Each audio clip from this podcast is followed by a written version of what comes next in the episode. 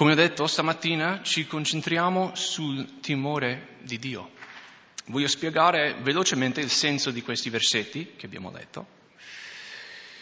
Di nuovo è molto probabile che il predicatore o l'autore di Ecclesiaste è Salomone, scrivendo verso la fine della sua vita, e scrive da questa prospettiva, sotto il sole, vede il mondo in questa maniera, vede tanta vanità. Stamattina non parleremo tanto della vanità, parleremo più del timore di Dio, però questo è il contesto. E praticamente lui dice che dobbiamo parlare poco e ascoltare tanto. Parlare poco, ascoltare tanto. Ci dà il perché. Perché Dio è in cielo e tu sei sulla terra.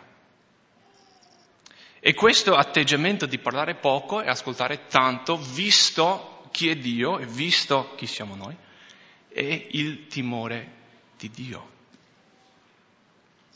Il timore di Dio è riconoscere la verità della situazione. Dio è Dio, io non sono Dio, e puoi vivere consapevole di questa verità. Pensiamo un attimo a questa frase, Dio è in cielo e noi siamo sulla terra. Vi chiedo una domanda, c'è una differenza tra noi e Dio? eh, certo. C'è tanta differenza tra noi e Dio.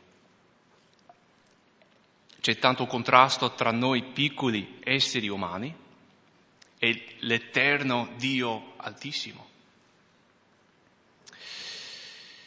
Pensiamo un attimo a Dio, al suo carattere. Lui è infinito, non ha confini, è eterno, non ha né inizio né fine. Lui è perfetto, è puro e senza difetti. Lui è onnipotente, forse non sentite questa parola, spesso è una parola che si usa in chiesa, però vuol dire che lui ha onnipotenza, ecco, che può fare tutto, non c'è nulla che non può fare. E la sua forza o mancanza di forza non gli trattiene mai. È onnisciente, sa tutto, non c'è nulla che lui non sa, è onnipresente, è presente in ogni luogo è sovrano, cioè nessuno gli dice cosa fare, nessuno può comandare Dio. Il creatore di tutto, vero? All'inizio Dio ha parlato e poi ha creato il mondo, l'universo. Lui anche sostiene tutto, non è soltanto il creatore, ma anche colui che sostiene tutto. Ogni atomo in tutto l'universo, in ogni singolo momento, è sostenuto dalla potenza di Dio. Potrei andare avanti tutta la mattina ad elencare e meditare sul carattere e l'essere di Dio. Noi invece siamo queste cose, abbiamo queste caratteristiche? No, direi che siamo più o meno l'opposto di tutto quello che Dio è. Noi siamo finiti, nel senso che non siamo infiniti come Dio, temporanei, abbiamo una vita corta, abbiamo un inizio, moriremo un giorno. Ovviamente sappiamo per chi è in Cristo avremo la vita eterna, però come dice Giacomo la nostra vita è come un vapore, appare un attimo e poi svanisce subito. Siamo imperfetti, abbiamo difetti, tanti, almeno io me ne accorgo sempre di più dei miei difetti, delle mie mancanze, ho inventato questa parola, non so se può andare bene, correggetemi se, se sbaglio, però invece di essere onnipotenti siamo poco potenti, possiamo fare poco, siamo deboli. Invece di essere onniscienti siamo poco scienti, cioè sappiamo poco. A volte pensiamo di sapere tanto, però la verità è che sappiamo poco, veramente poco. Non siamo onnipresenti, possiamo essere presenti solo in un luogo alla volta, vero? Siamo deboli, non siamo sovrani, siamo stati creati, non siamo il creatore. Siamo noi continuamente sostenuti dalla potenza di Dio, non siamo noi che sosteniamo altre cose. Insomma, Dio è grande e noi siamo piccoli. Amen.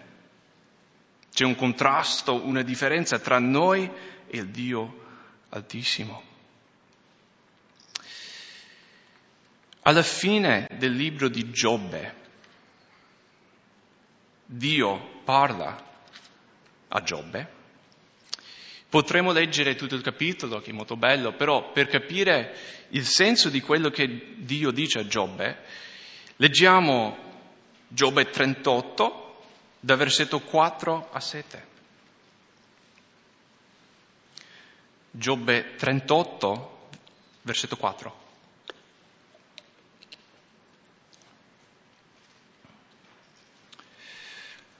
Dio gli dice, dove eri tu quando io fondavo la terra? Dillo, se hai tanta intelligenza. Chi ne fissò le dimensioni, se lo sai, o chi tirò sopra di essa la corda da misurare? Su che furono poggiate le sue fondamenta? O chi ne pose la pietra angolare? Quando le stelle del mattino cantavano tutte assieme e tutti i figli di Dio alzavano grida di gioia? Poi va avanti a chiedere altre domande. Insomma dice, ma Giobbe, cioè, tu, tu pensi di sapere quello che so io? Tu pensi di essere capace di quello di cui io sono capace? Tu pensi di essere come me? La risposta ovviamente è no, è impossibile. Non siamo mica come Dio. Ieri stavo pensando un po' alla grandezza dell'universo. L'universo in cui viviamo è grande, molto grande. Per darci un'idea, ci sono 200 di miliardi di galassie nell'universo. Nella nostra galassia, la Via Lattea, ci sono circa 400 di miliardi di stelle. Quindi per darti, chi è bravo nella matematica può un po' fare i calcoli qua, però per dire, l'universo è grandissimo.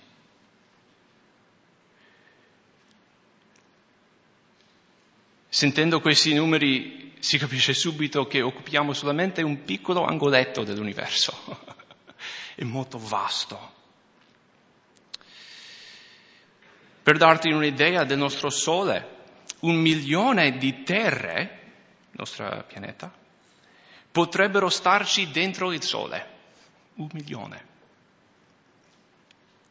Il nostro Sole non è neanche una delle stelle più grandi nell'universo, è abbastanza piccolo. C'è una delle stelle più grandi che si chiama perdonatemi se pronuncio uh, male, Betelgeuse. Non so se ho detto bene. In inglese sembra Beetlejuice, che sarebbe tipo succo di coleottero. uh, boh. Comunque, nonostante come si pronuncia questa stella, è grandissima. Un articolo che ho trovato online dice questo, se la stella, questo Betelgeuse, si trovasse al posto del nostro Sole, la sua superficie si addentrerebbe nella fascia principale degli asteroidi, oltre Marte, arrivando secondo le stime più alte ad inglobare quasi l'orbita di Giove. Mi seguite? Se mettessimo questa stella grande nel nostro sistema solare, Dentro ci sarebbero i pianeti di Mercurio, Venere, Terra, Marte e forse Giove, dentro la stella. Grandissimo. Una stella. E Dio l'ha creato. E sapete che per lui questa stella potrebbe essere anche come un granello di polvere?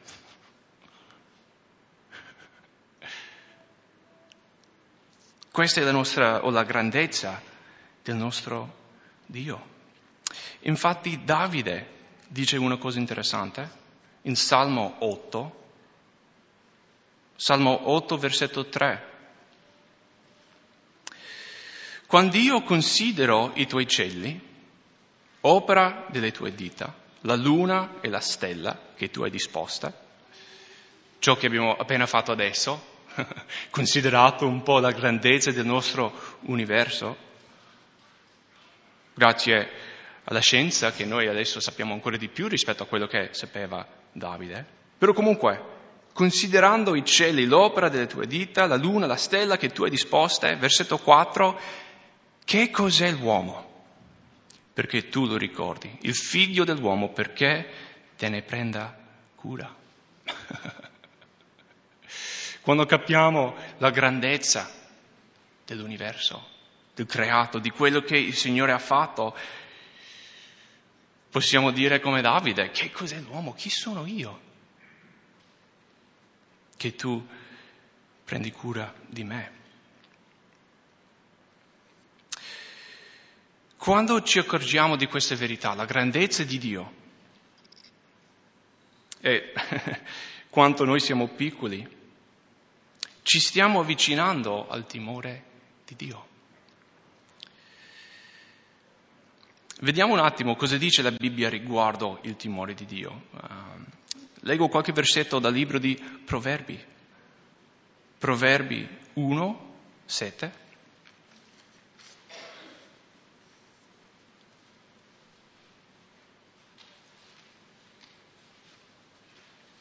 Proverbi 1.7, il timore del Signore è il principio, principio scusate, della scienza. Gli stolti disprezzano la saggezza e l'istruzione. Ecco una cosa che Salomone scrive riguardo il timore di Dio, il timore del Signore, è il principio della saggezza. Chi vuole essere saggio? Io sì. Chi ha bisogno di saggezza? Allora senza il timore di Dio non si può avere vera saggezza. Proverbi 8, 13.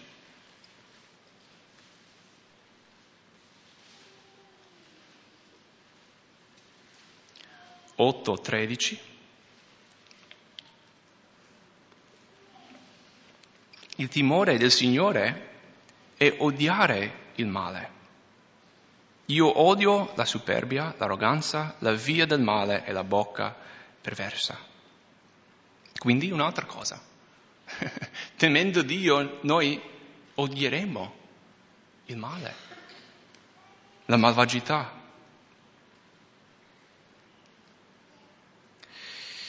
Vi leggo un altro versetto, Genesi 22, versetto 12. Genesi 22, 12. In Genesi 22 vediamo la storia di Abramo che viene chiamato a sacrificare suo figlio Isacco. Penso che voi sapete la storia, che sta per sacrificare il suo figlio e poi non lo fa alla fine perché Dio provvede un montone, okay? non deve sacrificare il suo figlio. Però Abramo, per ubbidire a Dio, era disposto a sacrificare addirittura suo figlio Genesi 22, 12. Questo è proprio nel momento quando Abramo sta per sacrificare suo figlio. L'angelo dice, non stendere la mano contro il ragazzo e non fargli male. Ora so che tu temi Dio, poiché non mi hai rifiutato tuo figlio, l'unico tuo. Qui l'angelo dice, ok, so che tu temi Dio, Abramo. Perché? Perché eri disposto ad obbedire, eri disposto a sacrificare, eri disposto a fare la volontà di Dio anche se era difficile, anche se c'era sacrificio. Il timore di Dio è l'ubbidire. Poi un ultimo versetto, prima di tornare in Ecclesiasti 5, Filippesi 2, 13.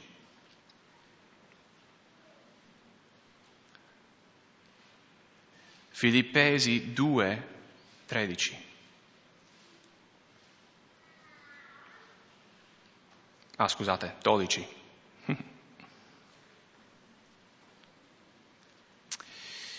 Così, miei cari, voi che foste sempre ubbidienti, non solo come quando ero presente, ma molto più adesso che sono assente. Adoperatevi al compimento della vostra salvezza con, ecco la parola, timore e tremore. Noi dobbiamo vivere tutta la nostra vita nel timore di Dio. Siamo chiamati a vivere la nostra salvezza, vivere il Vangelo nel timore di Dio. Ok, adesso torniamo in Ecclesiaste 5.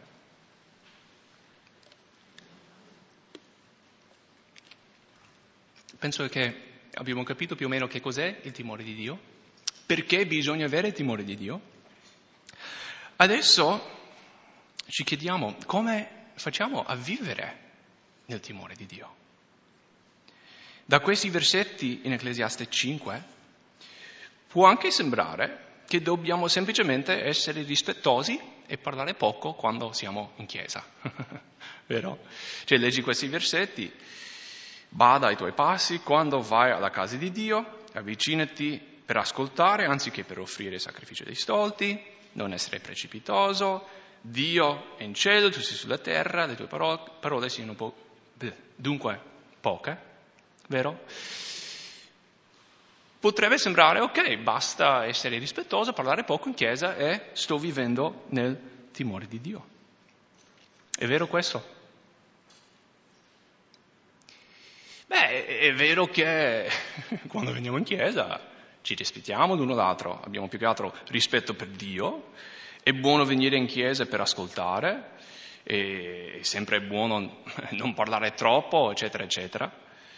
Però spero che facciamo queste cose sempre, non soltanto quando veniamo in chiesa, vero? Qual è questa casa di cui parla Salomone?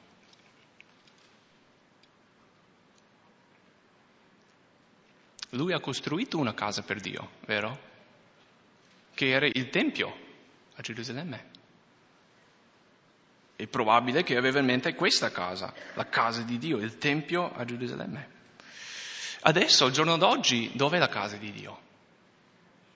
Eh, esatto, esatto. Non c'è un tempio a Gerusalemme adesso.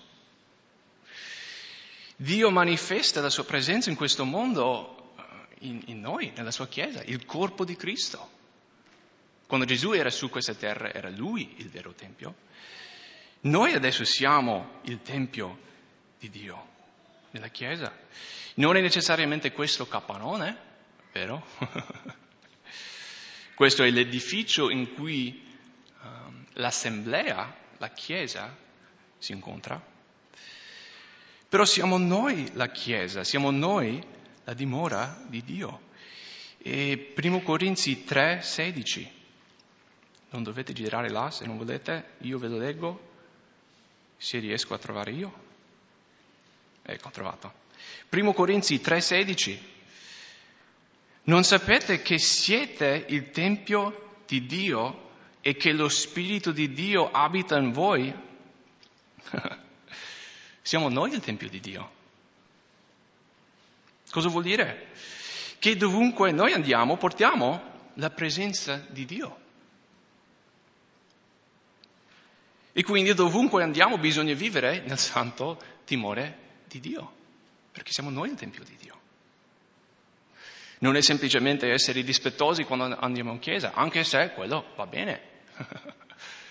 Però vivere nel timore di Dio è qualcosa che va oltre il nostro comportamento per due ore la domenica mattina. Allora come possiamo vivere nel timore di Dio? Secondo me deve toccare ogni aspetto della nostra vita le nostre decisioni. Come possiamo fare le nostre decisioni nel timore di Dio? Il nostro futuro. Come possiamo arrendere il nostro futuro nel timore di Dio? Il nostro lavoro.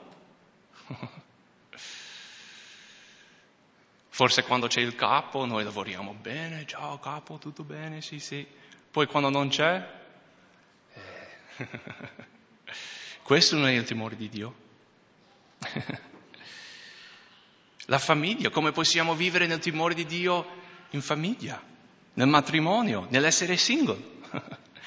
Non sono solo i, i sposati che devono vivere nel timore di Dio, anche i singoli. Con le nostre finanze, come possiamo vivere nel timore di Dio, eccetera, eccetera. Lo scopo, di nuovo, è vivere nel timore di Dio in ogni aspetto della nostra vita, essere sempre consapevole della sua esistenza, della sua potenza e della sua grandezza. Questo avrà un impatto sul modo in cui viviamo. Sapete però, e questo è vero specialmente in chiesa la domenica mattina, che è possibile far finta di avere il timore di Dio? Possiamo venire in chiesa e sembrare di essere persone sante, rispettose, dire le parole giuste, le parole giuste.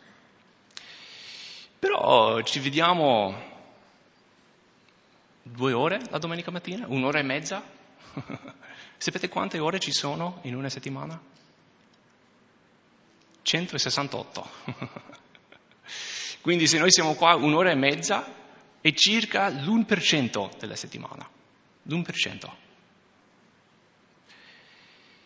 È possibile far finta di avere il timore di Dio per l'1% della tua vita? Dire le cose giuste, avere il giusto comportamento.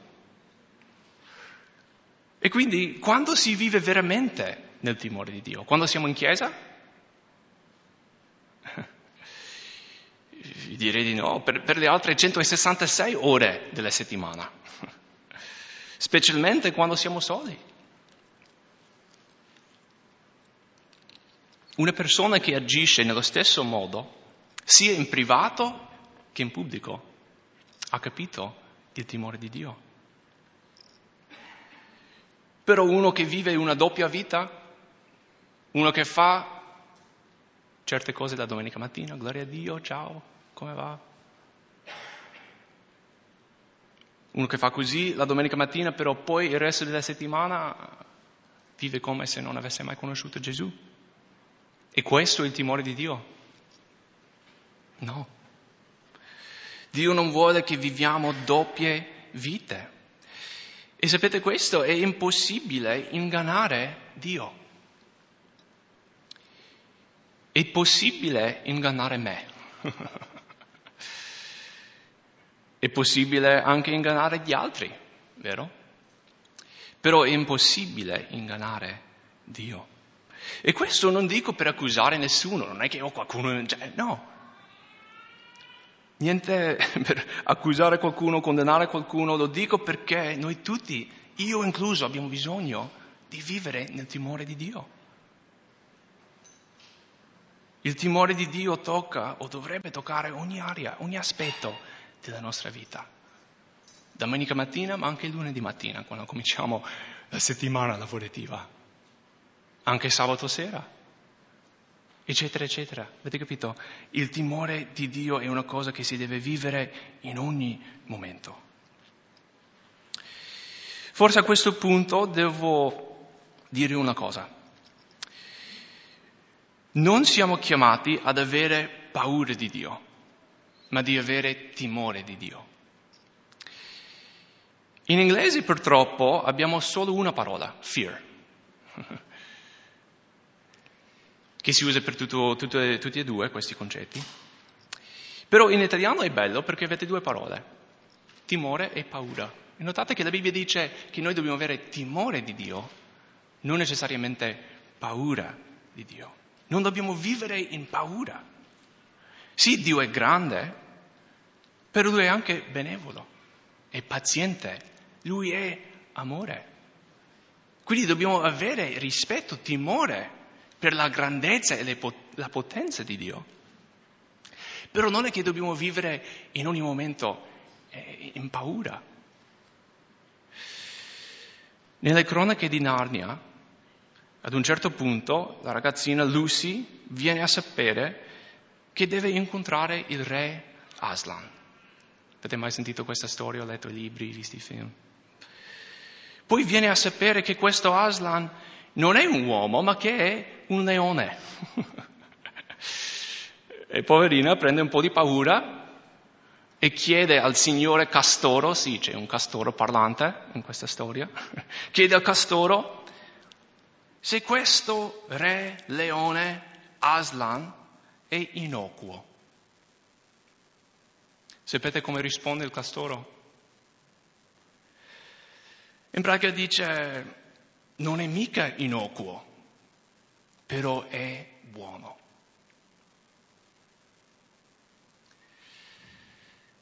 È bellissimo questo. Se Aslan fosse stato cattivo, Lucy avrebbe avuto ragione di avere paura, vero? Però Aslan era un leone buono, perciò aveva timore di lui sapendo che era comunque un leone, ma non doveva avere paura perché sapeva del suo carattere, sapeva che era buono. e essere consapevole sempre in ogni momento della sua potenza, però non esserne in pericolo, perché lui è di natura buono. Amen? Noi, siamo, noi serviamo un Dio potente, un Dio infinito, un Dio grandissimo, però allo stesso tempo lui è anche è buono, è paziente, ci ama. Questo è il Dio che serviamo, che conosciamo. E secondo me il timore di Dio trasformerà la nostra vita. Vivendo nel timore di Dio trasformerà la nostra vita.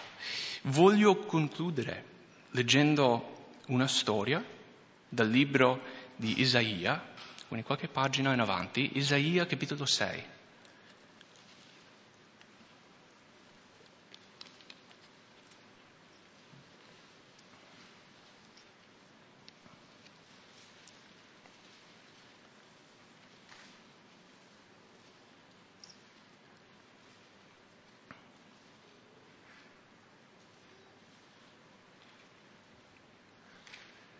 Di sicuro avete sentito questa, questa storia, una visione che Isaia ha del Signore, della sua gloria.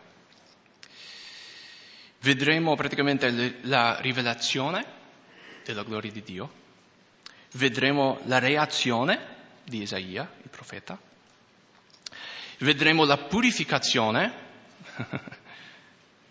di Isaia e poi anche la vocazione, la chiamata che lui riceve. Isaia, capitolo 6, versetto 1. Nell'anno della morte del re Uzia, vidi il Signore seduto sopra un trono alto, molto elevato, e i lembi del suo mantello riempivano il tempio. Sopra di lui stavano dei serafini, ognuno dei quali aveva sei ali. Con due si copriva la faccia, con due si copriva i piedi, con due volava. L'uno gridava all'altro e diceva, Santo, Santo, Santo, il Signore degli eserciti. Tutta la terra è piena della sua gloria. Le porte furono scosse fin dalle loro fondamenta dalla voce di loro che gridavano e la casa fu piena di fumo. Allora io dissi, guai a me, sono perduto, perché io sono un uomo dalle labbra impure e abito in mezzo a un popolo dalle labbra impure. E i miei occhi hanno visto il Re, il Signore degli eserciti. Ma uno dei serafini volò verso di me, tenendo in mano un carbone ardente tolto dal, con le molle dall'altare. Mi toccò con esso la bocca e disse, ecco questo ti ha toccato le labbra, la tua iniquità è tolta, il tuo peccato è espiato. Poi versetto 8. Poi udì la voce del Signore che diceva chi manderò? Chi andrà per noi? Allora io risposi, eccomi, manda me. Di nuovo nei primi versetti vediamo la rivelazione della gloria di Dio. Isaia ha questa visione del Signore seduto sul trono. Dov'è questo trono? In cielo, nel Tempio di cielo.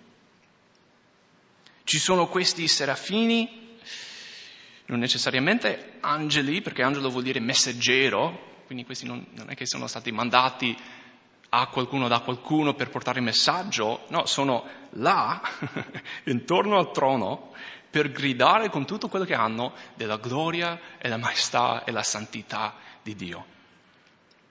E gridavano così forte che tutto comincia a scuotere e il tempio si riempie di fumo. Wow. Una rivelazione della gloria e della potenza di Dio. Poi in versetto 5 vediamo la reazione di Isaia. Cosa fa? Dice, oh, bello. no. La prima cosa che dice è guai a me, sono perduto. Lui ha visto Dio il Re Altissimo seduto sul suo trono. Perché avrebbe reagito così? In Esodo 33, 20, un versetto che Isaia avrebbe anche saputo, essendo un profeta, dice l'uomo non può vedermi, Dio, e vivere. Era solo una visione che Isaia ha avuto, però comunque qua ha visto Dio e quindi lui dice guai a me, io ho visto Dio. Guai a me. Ecco il timore di Dio. Lui ha visto il re seduto sul suo trono, la sua potenza, la sua maestà e ha avuto timore di Dio. Posso dire una cosa riguardo la reazione di Isaia qua. Uh, negli anni io ho avuto diverse esperienze nella presenza di Dio, anche voi. a conferenze, campeggi, anche da solo a casa. E io ho visto, gloria a Dio, manifestazioni di doni spirituali, cose sovrannaturali, momenti quando Dio ha versato il suo spirito in abbondanza. So che anche voi avete avuto di queste esperienze. Però sapete qual è il segno principale che io ho visto di una vera manifestazione di Dio. sì, il timore di Dio. Infatti ci sono tanti, tanti, quattro o cinque volte nella Bibbia, quando vediamo altri profeti come Isaia che fanno la stessa cosa. Ezechiele, Daniele, Giovanni nell'Apocalisse, anche quando Pietro è stato chiamato la stessa cosa, vedono la gloria di Dio e tonk.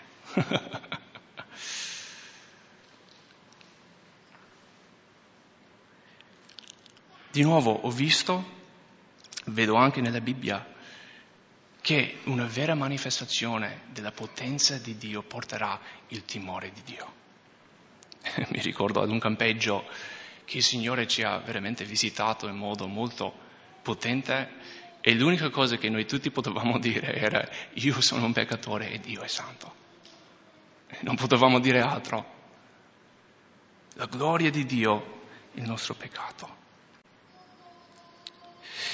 Questo non dire, non mi fraintendete, niente contro i doni spirituali, ok? Noi nella Calvary crediamo nei doni spirituali, vogliamo che Dio si manifesti in questi modi. Okay? Io prego che Dio possa versare il suo spirito su ognuno di voi e che possiamo tutti avere tanti doni spirituali. Amen?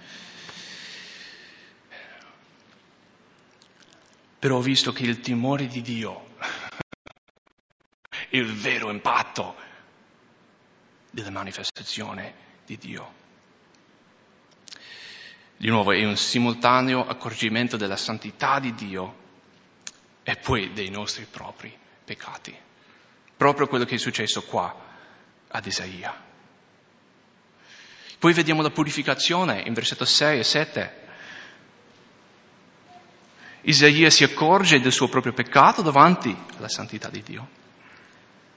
Lo confessa davanti a Dio e poi Dio manda uno di questi serafini per prendere quel carbone dall'altare e purificarlo. Avete notato da dove viene questo carbone? Dall'altare. Cosa venivano messi sopra l'altare? I sacrifici, vero? Possiamo anche vedere il sacrificio del nostro Signore, Gesù. Raffigura il perdono e la purificazione che troviamo in Cristo, che Cristo ha compiuto sulla croce.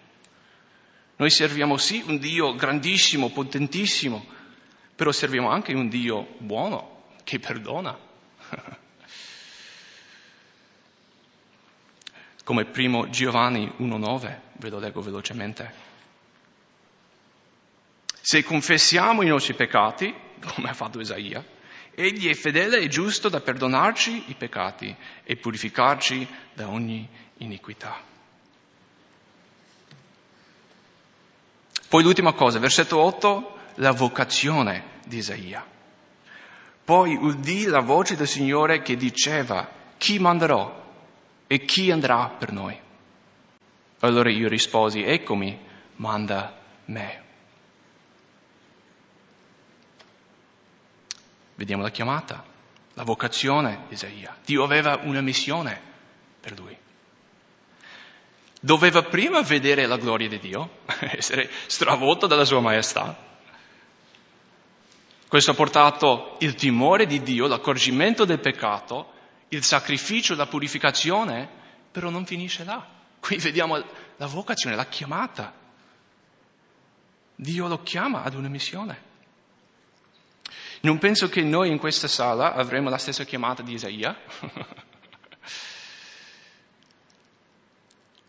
Però sapete che Dio ha una chiamata per ognuno di noi?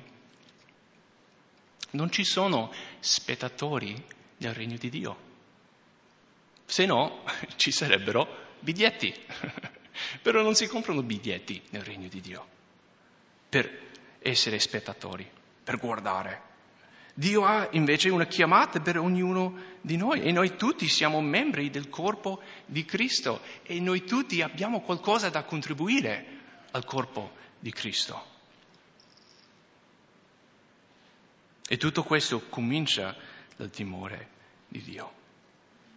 Quindi la rivelazione, la reazione, la purificazione e la vocazione. Io prego che noi possiamo veramente vivere come una chiesa nel timore di Dio. E sono sicuro che come ha trasformato la vita di Isaia, trasformerà anche la nostra vita. Amen.